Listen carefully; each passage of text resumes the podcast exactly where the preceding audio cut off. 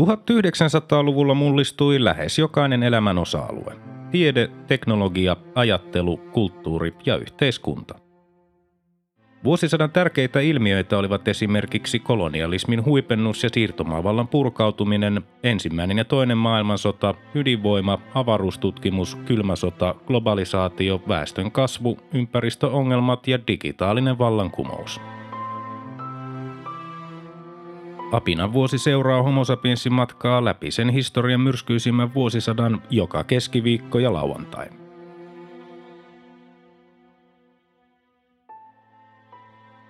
Vuosi 1956. Ensimmäinen tammikuuta Suomessa lakkautettiin viimeiset taajaväkiset yhdyskunnat, muiden muassa Haapajärvi, Kemijärvi, Kiuruvesi, Leppävaara, Oulainen, Tikkurila, Turenki ja Vaajakoski. 6. tammikuuta Länsi-Saksa ilmoitti, että noin 250 000 itäsaksalaista oli paennut Länsi-Saksaan vuoden 1955 aikana. 16. tammikuuta Egyptin presidentti Gamal Abdel Nasser vannoi vapauttamansa Palestiinan. Samana päivänä 16. tammikuuta Suomessa alkoivat presidentinvaalien valitsijamiesvaalit. Samana päivänä 16. tammikuuta presidentti J.K. Paasikivi nimitti hallintoneuvos Olavi Hongan uudeksi oikeuskansleriksi. 24. tammikuuta pääministeri Urho Kekkosen johtama suomalainen valtuuskunta kävi tutustumassa Porkkalan vuokra-alueen tilaan. 2 päivää myöhemmin, 26. tammikuuta, Neuvostoliitto luovutti Porkkalan vuokra-alueen takaisin Suomelle. Luovutusasiakirjan allekirjoittivat Neuvostoliiton Helsingin suurlähetystössä Suomen puolelta pääministeri Urho Kekkonen ja ulkoministeri Johannes Virolainen sekä Neuvostoliiton puolelta varapääministeri Mihail Pervuhin ja suurlähettiläs Viktor Lebedev. Porkkalan palautusta oli saapunut seuraamaan suuri joukko ulkomaisten sanomalehtien kirjeenvaihtajia. Samana päivänä 26. tammikuuta talviolympialaiset alkoivat Cortina d'Ampezzossa. Samana päivänä 26. tammikuuta Britannia kielsi heroiinin. 27. tammikuuta Suomi osallistui ensimmäistä kertaa Pohjoismaiden neuvoston kokoukseen, joka pidettiin Kööpenhaminassa. 4. helmikuuta Porkkalasta aikanaan lähtemään joutuneet pääsivät ensimmäistä kertaa yli 11 vuoteen käymään kotiseudullaan. 11. helmikuuta Isosta Britanniasta Neuvostoliittoon vuonna 1951 loikanneet Britannian ulkoministeriön virkamiehet Guy Burgess ja Donald McLean pitivät Moskovassa lehdistötilaisuuden, jossa he perustelivat loikkaustaan idän ja lännen välisen yhteisymmärryksen edistämisellä. 4 päivää myöhemmin, 15. helmikuuta, Urho Kekkonen valittiin Suomen presidentiksi. 16. helmikuuta Suomen ammattiliittojen keskusjärjestö SAK antoi yleislakkovaroituksen. 17. helmikuuta presidentti J.K. Paasikivi antoi eduskunnan puhemiehelle K.A. Fagerholmille tehtäväksi muodostaa uuden hallituksen.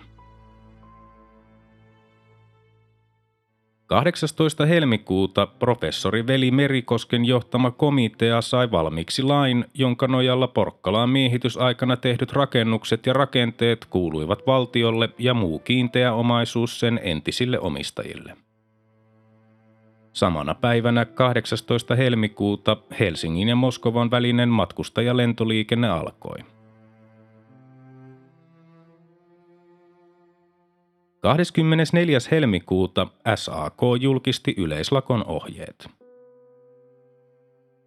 Seuraavana päivänä 25. helmikuuta Neuvostoliiton kommunistisen puolueen pääsihteeri Nikita Hruštšov käynnisti salaisella puheellaan NKP:n 20.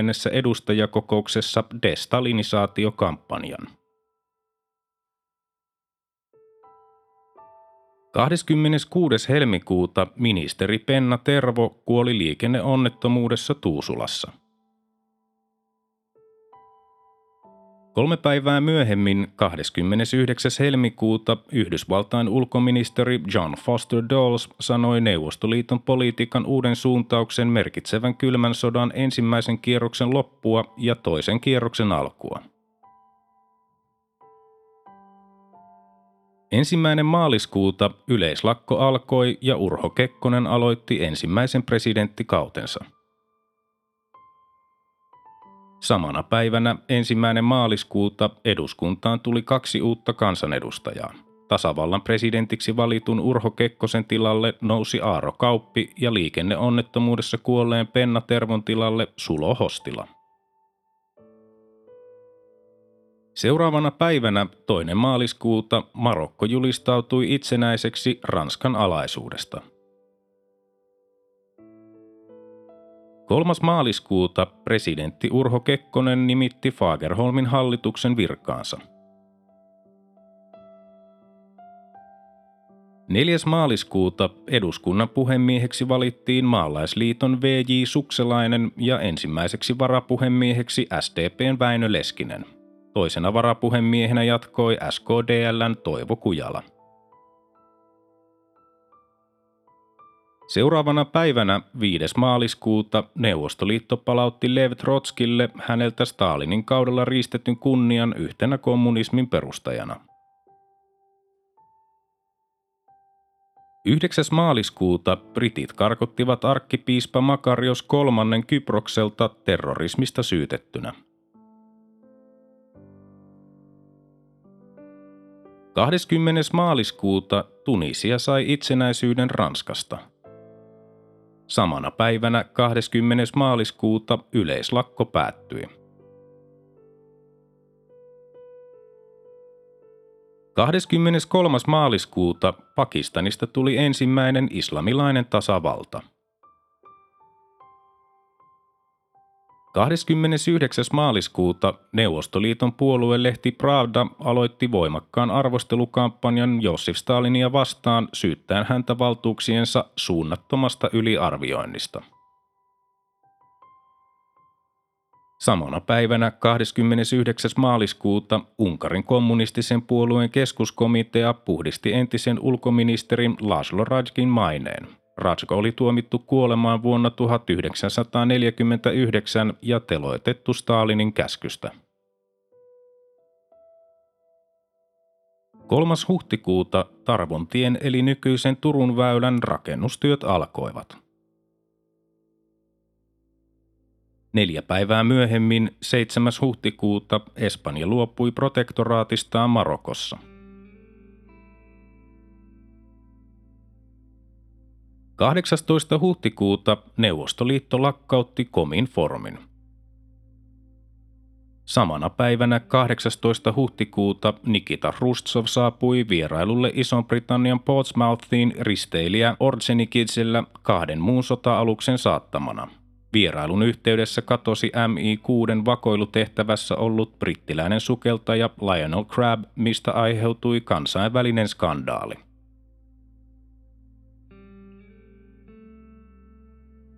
19. huhtikuuta Monacon ruhtinaan Rainier III ja Grace Kellyn häät. 21. toukokuuta ensimmäinen vetypommin räjäytys ilmakehässä lähes tuhosi Bikinin atollin. 24. toukokuuta ensimmäinen Eurovision laulukilpailu järjestettiin Luganossa, Sveitsissä. Kilpailun voitti isäntämaa Sveitsin edustaja Lys Assia kappaleella Refrain. 31. toukokuuta presidentti Risto Ryti vihittiin valtiotieteen kunniatohtoriksi Helsingin yliopistossa. Ryti ei päässyt sairautensa vuoksi juhlatilaisuuteen.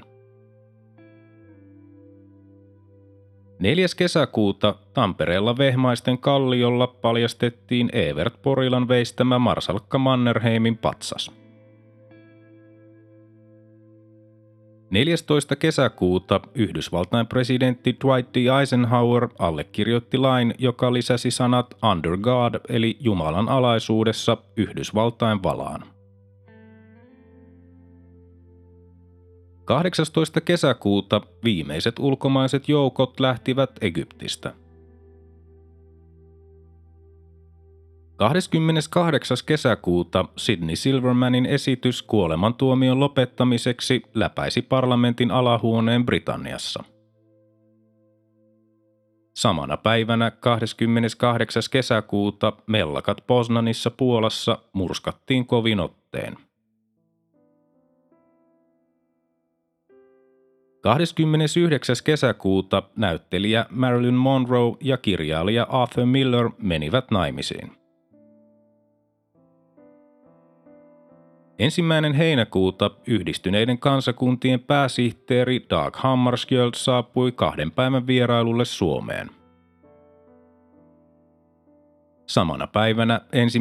heinäkuuta Porkkalan hallintokomitea lakkautettiin ja alue siirtyi Uudenmaan lääninhallituksen alaisuuteen. 2. heinäkuuta SDP:n kansanedustaja ja entinen ministeri Väinö Tanner sanoi norjalaiselle Arbeiderbladetille myöntämässään haastattelussa odottavansa, että Nikita Hruštšov tuomitsisi Stalinin harjoittaman talvisotaan johtaneen politiikan. 10. heinäkuuta Britannian ylähuone hylkäsi kuolemantuomion lopettamisen. 15. heinäkuuta Maalaisliitto aloitti 50-vuotisjuhlakokouksensa Nivalassa. Ylijohtaja Veikko Vennamo asettui V.J. Sukselaisen vastaehdokkaaksi puheenjohtajan vaaliin, mutta hävisi selvin numeroin. 25. heinäkuuta italialainen matkustaja-alus SS Andrea Doria upposi Nantucketin rannikolla törmättyään sumussa SS Stockholmiin.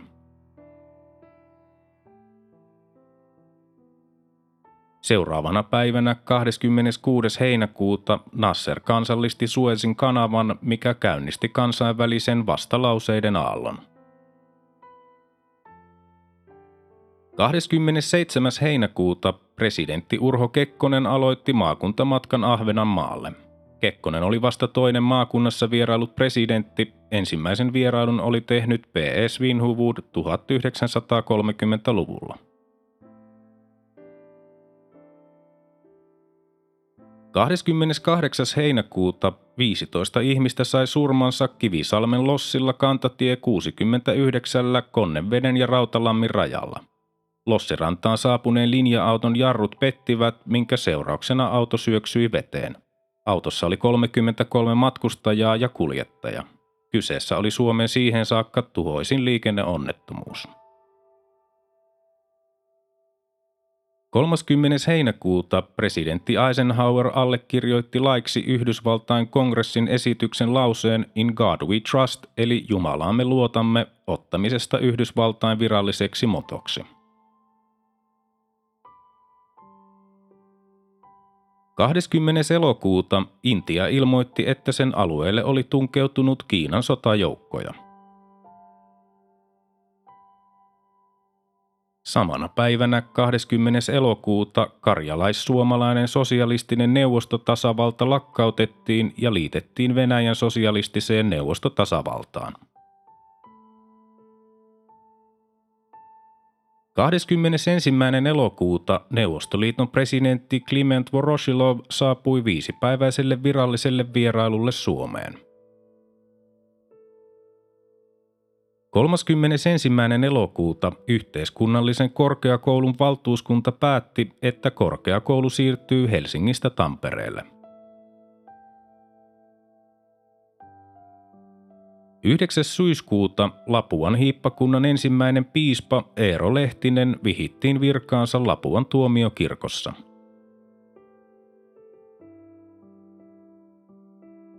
25. syyskuuta ensimmäinen Euroopan ja Pohjois-Amerikan yhdistävä puhelinkaapeli TAT-1 otettiin käyttöön.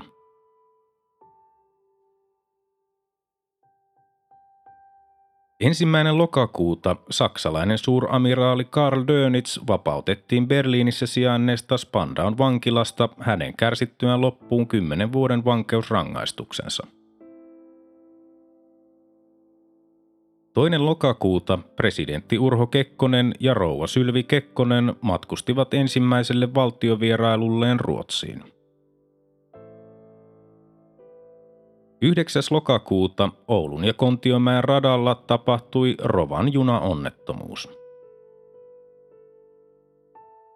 Seuraavana päivänä 10. lokakuuta Suomi liittyi Unescon jäseneksi. 17. lokakuuta kuningatar Elisabeth II kytki sähköverkkoon maailman ensimmäisen kaupallisen ydinvoimalan Calder Hallissa. Maailman ensimmäinen ydinvoimala oli jo käytössä Obninskissa, Neuvostoliitossa. 23. lokakuuta Unkarin kansannousu kommunistihallitusta vastaan. Väkijoukot täyttivät Budapestin kadut. Turvallisuuspoliisi AVO avasi tulen ja Varsovan liiton joukot vyöryivät Unkariin. 29. lokakuuta Suezin kriisi, Israel hyökkäsi Siinain niemimaalle ja työnsi egyptiläisjoukot Suezille asti. Samana päivänä 29. lokakuuta Tangerin kansainvälinen kaupunki liitettiin jälleen Marokkoon. 31. lokakuuta Suezin kriisi, Britannia ja Ranska aloittivat Egyptin pommitukset. 1. marraskuuta pääministeri Imre Nagy ilmoitti Unkarin eronneen Varsovan liitosta ja julisti maan puolueettomaksi. Samana päivänä 1. marraskuuta presidentti Nasser julisti koko Egyptin poikkeustilaan ja ilmoitti maan olevan sodassa Ranskaa ja Britanniaa vastaan. 4. marraskuuta Neuvostoliiton lisäjoukkoja saapui Unkariin. Tulitaukoon 10. marraskuuta mennessä 7000 sotilasta ja 25 000 50 000 kapinoijaa oli saanut surmansa. 6. marraskuuta Yhdysvaltain republikaanipuolueen Dwight D. Eisenhower valittiin uudelle kaudelle hänen voitettuaan vaaleissa demokraattihaastaja Adlai Stevensonin. 7. marraskuuta Suezin kriisi, YK:n yleiskokous vaati Britanniaa, Ranskaa ja Israelia vetäytymään heti Egyptistä. 9. marraskuuta presidentti Urho Kekkonen vahvisti hallitusmuodon muutoksen, jonka nojalla Suomessa otettiin käyttöön niin sanottu varapääministerijärjestelmä vuoden 1957 alussa. Samana päivänä 9. marraskuuta Toivo Särkän ohjaama elokuva Juha sai ensiesityksensä Helsingissä. Elokuva pohjautui Juhani Ahon samannimiseen romaaniin ja pääosissa olivat Eino Kaipainen, Elina Pohjanpää ja Veikko Uusimäki. Kyseessä oli Suomen ensimmäinen värielokuva. 12. marraskuuta Sudan, Marokko ja Tunisia hyväksyttiin YK:n jäsenmaiksi. 14. marraskuuta taistelut päättyivät Unkarissa, vangittu pääministeri Imre Nagy kuljetettiin tuntemattomaan paikkaan. 16. marraskuuta Lahdessa paljastettiin Essi Renvallin veistämä runoilija J.H. Erkon muistopatsas. Seuraavana päivänä 17. marraskuuta Suezin kanavan alueelle lähtevä suomalainen YK-komppania muodostettiin Helsingissä. Komppaniaan oli hakenut 1779 miestä, joista valittiin 268. 22. marraskuuta kesäolympialaiset alkoivat Melbourneissa, Australiassa. Seuraavana päivänä 23. marraskuuta Suezin kriisi aiheutti bensiinin säännöstelyn Britanniassa. 30. marraskuuta Pentti Linnosvuo voitti vapaapistooliammunnan Melbournein olympialaisissa. Suomalaisurheilijat saivat kaikkiaan 3 kultamitalia, 1 hopeamitalin ja 11 pronssimitalia. Toinen joulukuuta Fidel Castron kapinallisryhmä nousi maihin Kuubassa. Vain 12 selvisi hengissä maihin noususta, he pakenivat vuorille ja aloittivat sissisodan hallitusta vastaan. 4. joulukuuta Itävalta ilmoitti, että sen alueelle oli paennut yli 110 000 unkarilaista. 8. joulukuuta presidentti Urho Kekkonen ja puolustusvoimain komentaja kenraali Karlo Heiskanen tarkastivat Suezin alueelle lähtevän suomalaisen YK-komppanian Kaartin kasarmin pihalla Helsingissä. 10. joulukuuta suomalainen YK-komppania lähti 5 yhdysvaltalaisella joukkojen kuljetuskoneella Helsinki-Vantaan lentoasemalta Suezin alueelle. 2 päivää myöhemmin, 12. joulukuuta, Japani hyväksyttiin YK:n jäseneksi. Samana päivänä, 12. joulukuuta, Jugoslavian entinen varapresidentti Milovan Đilas tuomittiin 3 vuodeksi kuritushuoneeseen valtiota vahingoittavan propagandan levittämisestä. Đilas oli sanonut länsimaisille lehdille kirjoittamassaan artikkelissa Unkarin tapahtumien merkitsevän kommunismin loppua. 19. joulukuuta Ruotsi, Irak ja Kolumbia hyväksyttiin YK:n turvallisuusneuvoston jäseniksi kaudelle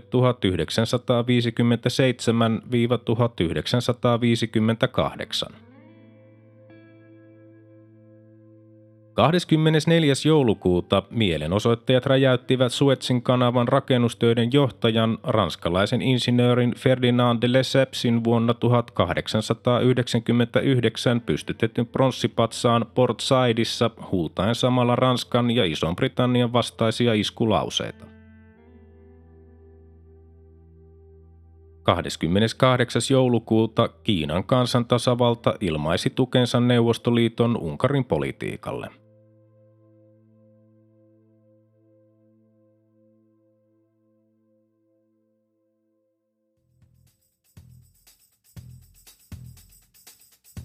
Tämä oli Apinan vuosi. Homo sapiensin seikkailut jatkuvat taas seuraavassa jaksossa. Liitythän mukaan.